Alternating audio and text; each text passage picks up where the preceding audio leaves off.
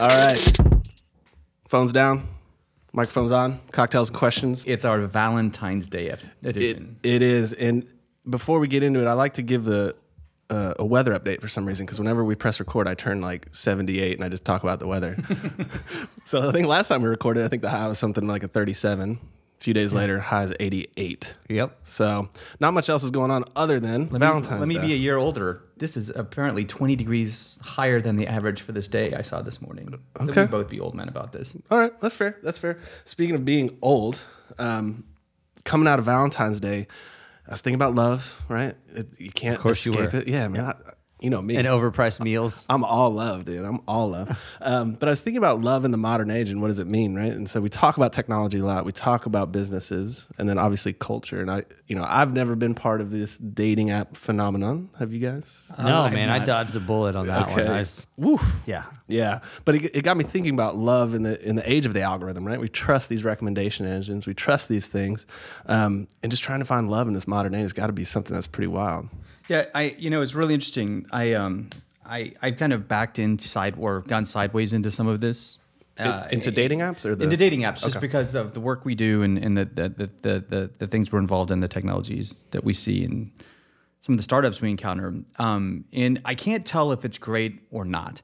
You know, I, I look at what I hear and you see those horror stories, you know, online. And then on top of it, you hear these like ongoing litany of like dud dates that people go on. They're like so excited and then they show up and they're like, oh, you didn't tell me that, you know, you were a convicted felon, right? Yeah, Things like yeah. that. You're actually 5'4", is not it- 6'4". Is this a blessing is, or is this a curse? And, and I stopped and when I was thinking about it, and, and the bigger picture is what does the current age of sort of algorithmic dating say about relationships and getting together with a significant other generally? Because when you look at even just 100 years ago, the um, the customs and and the sort of the social norms around dating were just so rigid, right? And gentlemen didn't do this, and ladies didn't do that, um, and there was all sorts of rules, and there was all sorts of sort of uh, restrictions. And for a brief moment, there was none. We were just all sort of at the mercy of other people's goodwill. And we would have to go muster up the nerve to walk across a bar or an empty dance hall or whatever it is that we were doing in order to. You go, to, you go to a lot of dance halls. I got to dance halls. Well, How I, I, old is James but, but Lane? I, I, I have watched, um, you know, Before the uh, first Great War. so I, when I say that, I was thinking more women. like cotillion in like the sixth grade. But but the, you know the, the bigger point is. Was that the way people were supposed to date, or is it in reality dating and, and finding your mate or your significant other or your love of your life? Is it always like, is the reality of it that it needs to be sort of constricted and conformed and structured? You know, is it was our our brief foray into just like randomly talking to other people, was it a blip? Before, real quick, just I do want to point something out. So we've been talking a lot about human emotion lately. James and I've been working on some stuff, and it's all about you know what actually happens to your body when you think of something. He started sweating thinking about the sixth grade dance. That was that was also the cup of coffee I was drinking. It's very hot in here. Man alive. I, you, well, you know, like it takes, a, especially you know, when you're kind of an awkward kid and and you want to you want to walk across it and say hi, but you know, that fear of rejection is so awful. It's just so. but you could all- just swipe. So, well, Well- and m- I, what I wonder is, has it gotten easier or harder?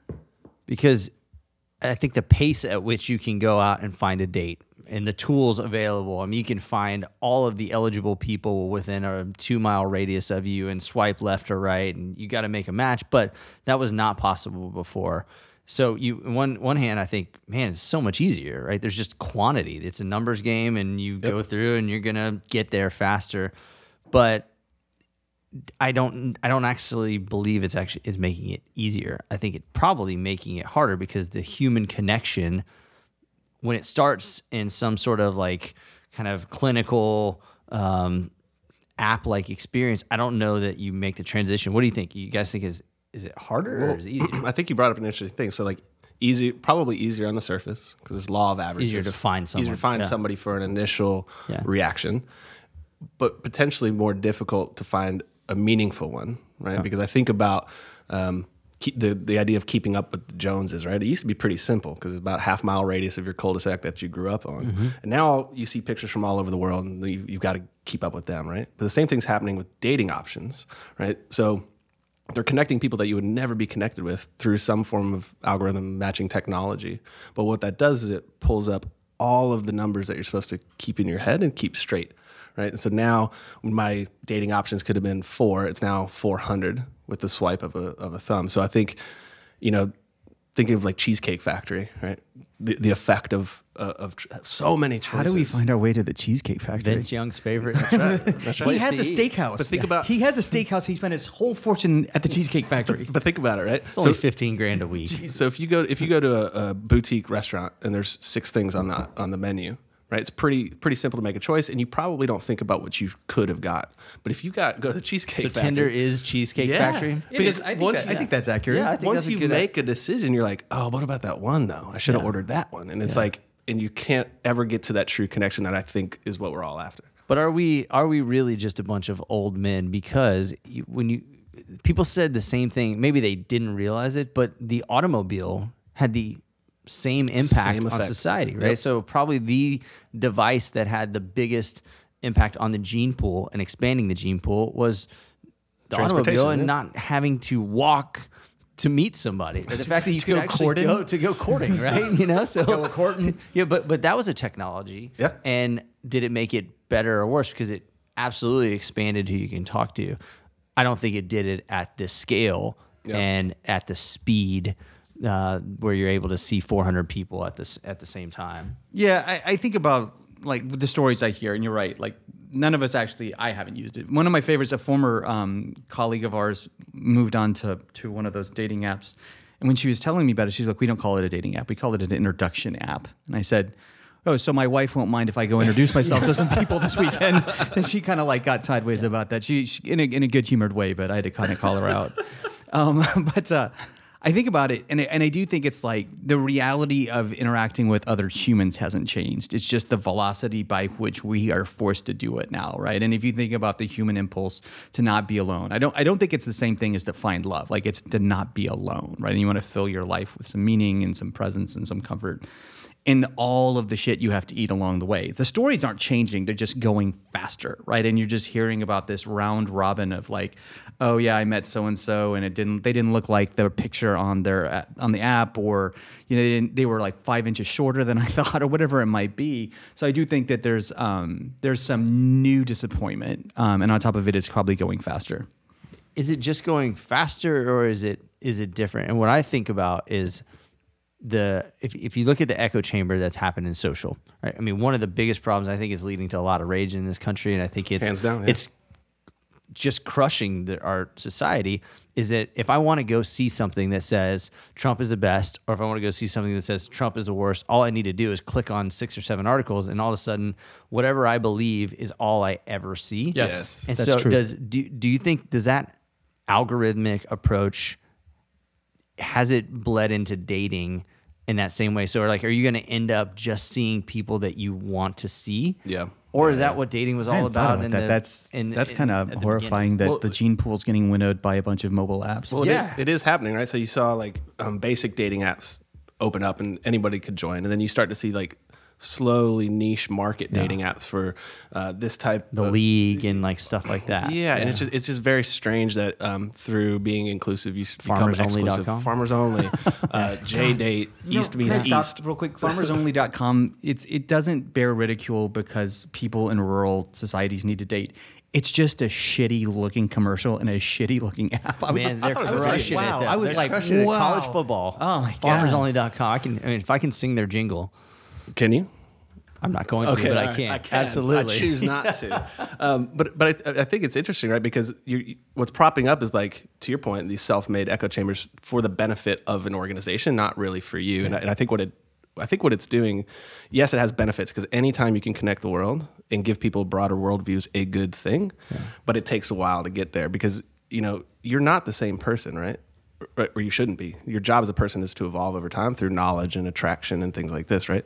It's to your point about if if you think that Trump is great, you should probably read articles about why he's not, and vice versa, right? But if you're only like, oh, I only like this person, or I only want to date this person with this much wealth, you are automatically cutting out a high percentage of your chance for the t- connection you say you're after. But do you think that these apps? Uh, so I get it. If you go to like farmersonly.com you're probably going to find a certain type of person or mm-hmm. you know there's like christian singles. There's all these different niche and if that's what you're looking for i get Shade it eight, yeah. and all that. But are these broader platforms doing what facebook is and which is essentially curating for you probably based on who's most successful who gets the most swipes? And does that without people knowing it does that push them in a certain direction that maybe they weren't necessarily heading down on their own for accord? for sure. But I think something that's really interesting that you brought up Facebook. So a lot of these dating app, dating apps that we're talking about are owned by one company. yeah which I, IAC. yeah, I didn't know about Match Yeah. Group, right? yep. th- it- it- is Barry Diller. yeah, and but I didn't know that until I started thinking about love and the age of algorithm. What does that mean? I'm like, who owns these things, right? It's a publicly traded, or no, not, not publicly traded. Yeah. Right? They are. Yeah. Yeah. and it's just like so they actually know what's happening and they can predict. They could do something about this echo chamber effect, but they're not. Which hundred percent. I think they're and they're actually they're really smart about it, and they're creating these niche Yep. experiences. often opposing ones. Yeah. as well. yeah, and so they're able to, to capture all of that. Uh, It is kind of interesting that you don't see many of the big tech companies going into this space. Facebook's I think talked about it, but They, the ta- they did part- talk about. it. They didn't announce yeah, it. yeah, did I think they they may have something there that they're testing or that they that haven't they haven't rolled out. But so you talked about echo chamber and creepiest thing I, I saw this week. oh Lord. somebody on our team sent me this. Uh, it's a website an Israeli guy started. It's called the Spinner. And so there's there's two parts of uh, you know there's dating and then there's once you're in a relationship and social Um, engineering yeah. somewhere. this this um, organization or website, I, I mean, I was horrified. What they will do is, uh, if you are in a relationship and you want to subversively or subconsciously convince your spouse or your significant other to go do something that you don't want. Like what? right? Like what? Uh, well, I mean, the, the examples here are like get a puppy. Um, you know, uh, think it's right that I play video games more than ten hours a week. This was my favorite example. that. That was I mean, like, and some some nefarious stuff, like you know, have sex more often. I mean, there's all sorts of different messages, and that people are, I guess, trying to get across to their spouses. What this company does is they give you a link, and you send it through a. a a phishing campaign, a spear phishing campaign. So I text my spouse, uh, "Hey, check out this thing at Home Depot." They click on that link immediately a cookie is dropped and when you go onto facebook over for $29 a month over the course of a month they will show 10 articles to your spouse on your specific topic so i want to play video games all night Yeah. all of a sudden my wife starts scrolling through facebook and there's all these articles about how you know playing video games leads to a higher income or you know, playing video games Esports is a real career path for your belly middle-aged fat, spouse. You know, like it's just Yes. and and it, it's That's horrifying because it is like a Yeah. It is essentially what the Russians were doing. Oh, that's right. But Yeah. you're doing it for twenty nine dollars to your supposed Twenty loved nine ninety nine. Oh man, Dang. it's crazy. One hundred forty six thousand people. But you know what's crazy? What you're this. talking about right now isn't at all different in principle than what we were just talking about a minute ago. The potential downside of all of this algorithmic matchmaking. All it is is nudging, right? And Mm-hmm. you're going and trying to influence suggestively a person's informed choice, and a lot of it gets down to the ethics of it. Like we as an as a society, how much of this are we going to tolerate in terms of being permissive with people influencing other people. And that actually gets back to those discussions we have about Facebook and Twitter. And ultimately, I think there's a huge ethical and privacy reckoning coming. And part of it is getting at your, what you're talking about right now. Like, we think it's funny. And I actually would really love for my wife to come and say, "All right, James, it's time that you leave T3. You need to go and really follow your dream of doing whatever it is that you want to do. Play video games. But I don't want to do it such that, exactly. I don't want to do it because like I paid some guy to, to influence her that way. So, do you think what what is the um, algorithms have the chance to like push people in completely different directions without them ever knowing it? Yes. But I don't hear many people talking about it in the dating space. Is it because I'm sorry. People- push people directions that they. uh, so with Facebook and what you saw in the election and what you saw with Brexit and all of these things right Oh, there, yeah, yeah, yeah. you know, it's it's very clear that in this echo chamber you can probably make people believe things that might not be true. But I hear a lot of people talking about that. I've never really heard anybody talking about it as it relates to um, personal relationships, like the way that you know you interact with the people who are closest to you. So good Yeah. friends or your Yeah. spouse is is that because maybe it's not going to have as much of an impact because hopefully most people aren't trying to you know uh, and use Inception to get their wife to let them go be an esports Right. gaming phenomenon, or or is it that they just haven't thought about that?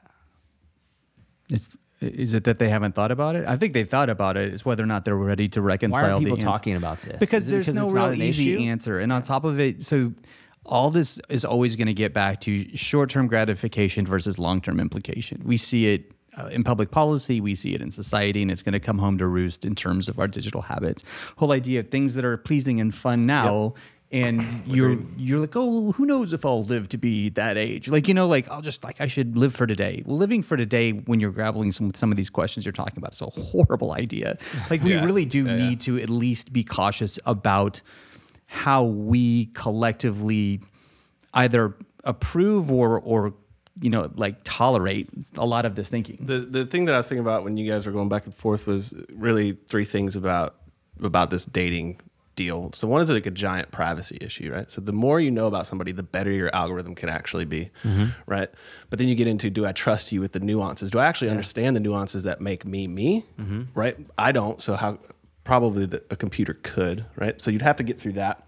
Um, and then you'd have to do a little bit of what I mean. Spotify is the best, right? So everybody's in the job of giving you what they think you want.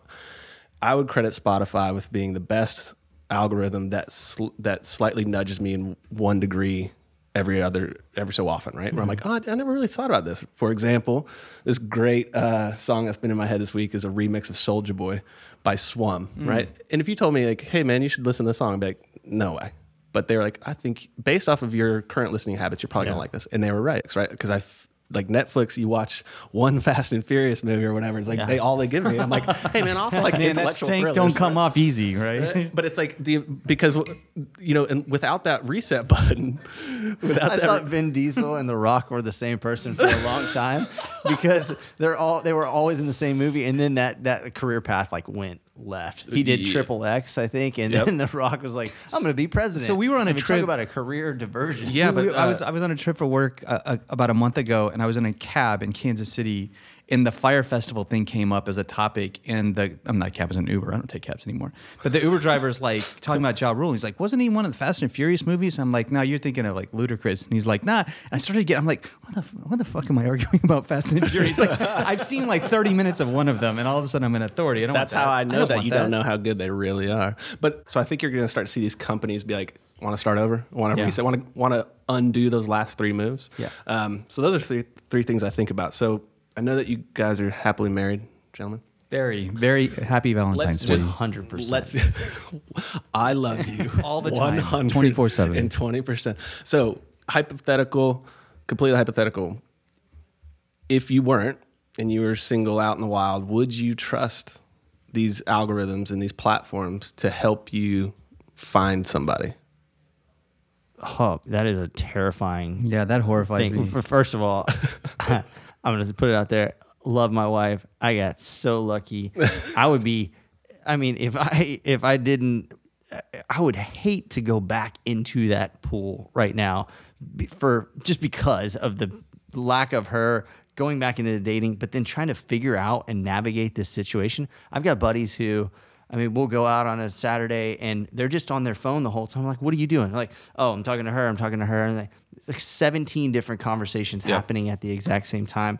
I just don't think, I don't have the mental capacity to operate in that scenario right Yep. now. I think I've just, I've, I'm over the edge. Yeah, So yeah, too far gone. You know, yeah. And, and uh, the ne- the next conversation, I went, well, what do you think, James? And then so I gotta, I, I two things. One, um, my wife is is a very successful and, and sort of self sustaining person, so she doesn't give a shit what I do. And on top of it, she never listens to this podcast, so I'm not worried about saying anything. like she's never going to hear this.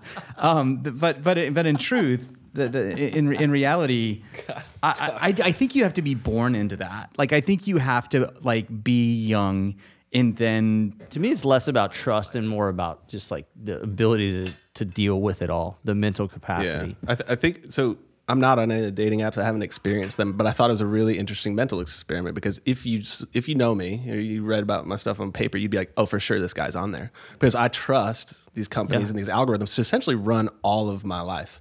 And then all of a sudden, it was like, yo, we can match you with all these women. And I'm like, no, Yeah. Which is weird, right? Because every other service, I'm like, Yeah. I'll, I'll give you 10 bucks a month. I'll give you 12 bucks a month. I'll give you seven bucks a month. Like, no problem. And then the, the one thing that we crave that it could probably do a really good job at, because I've been to multiple weddings that started on these platforms. So I, I know that they do, they do a good job. I said no to. Pretty You know, what, I think would be a good idea though Continue is to say for no to. uh, married guys to make friends. like like if as a married guy, you don't have like a lot of like real friends left. You're like you got like your neighbors and you got your siblings and stuff like that. You mean you don't love the dude you met at the kid's four-year-old birthday Exactly. party? or like the guy that I'm I make like next gentle week conversation again. with Yeah, at yeah. the flag Probably football game for 30 minutes. Talks Oh. about the weather like I do every time we kick off this Damn. Hey, it's me and you at a trampoline park again, huh? Like I, I think I think the opportunity for sticky? downside is substantial in that app. Like a lot of weirdos are like, "I'll be your friend," but Well, um, but uh, I, I do think that there's Bumble's a, I mean, Bum, that's Yep. where Bumble was trying to go with like meeting up for business and meeting up for friends. I don't think it's introduction app. actually done that well, but I don't know. Um, all right, so can I take this conversation just a complete right turn? And not that far away, but we've been talking about kind of the upfront part of the equation, which is how do you find a mate, right? And so you know- Machines in the middle of humans to humans. yeah, right? So it's about finding. Um, I want to know what you guys think about the next phase, which is the actual being in a relationship.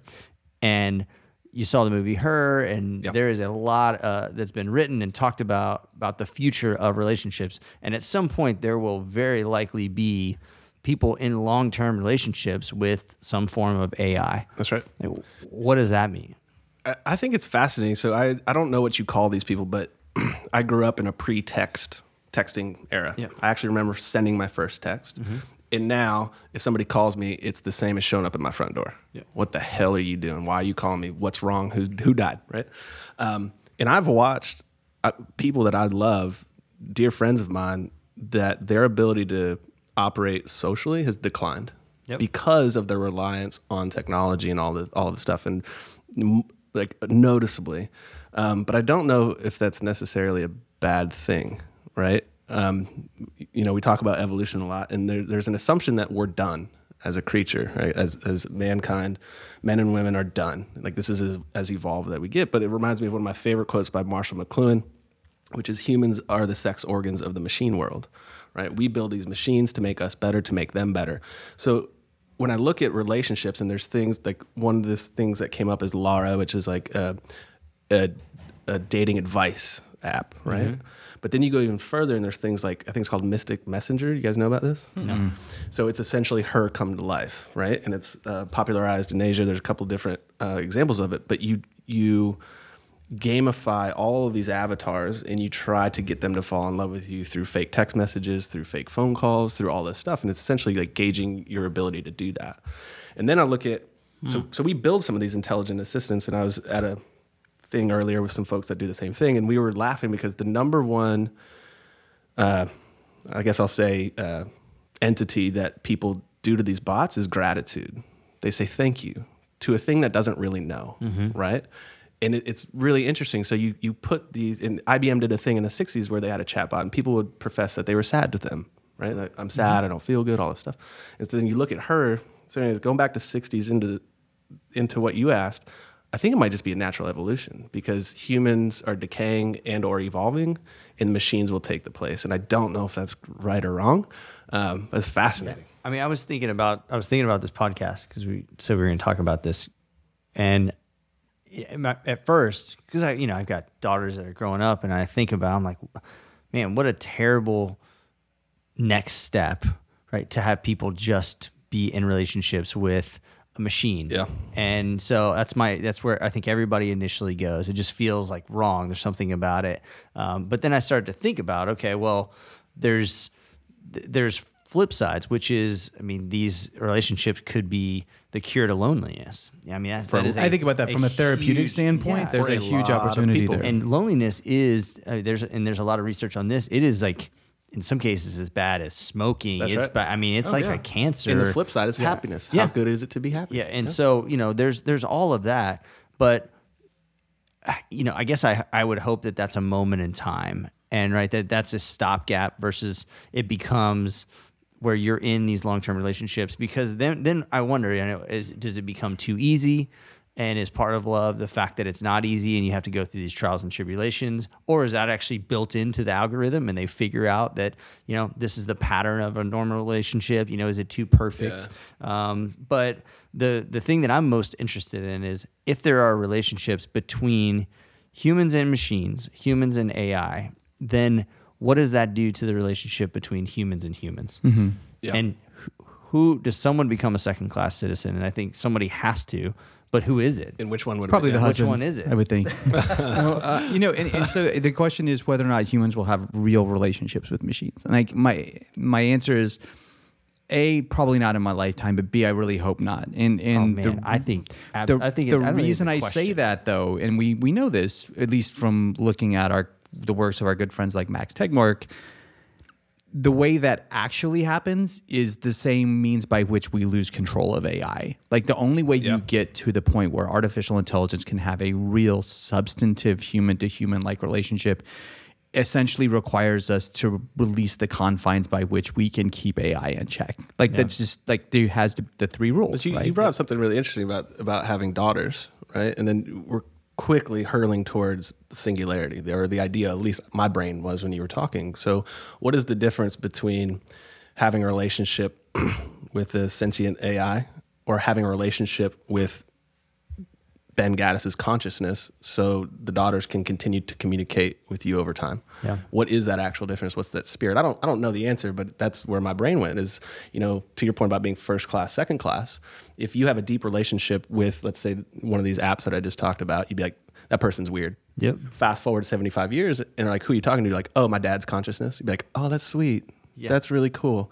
Um, and the other thing you talked about the is it too easy? And I, this equation popped in my mind. I heard a long time ago, which is um, attraction plus uh, a barrier equals lust, and attraction minus barriers equals love.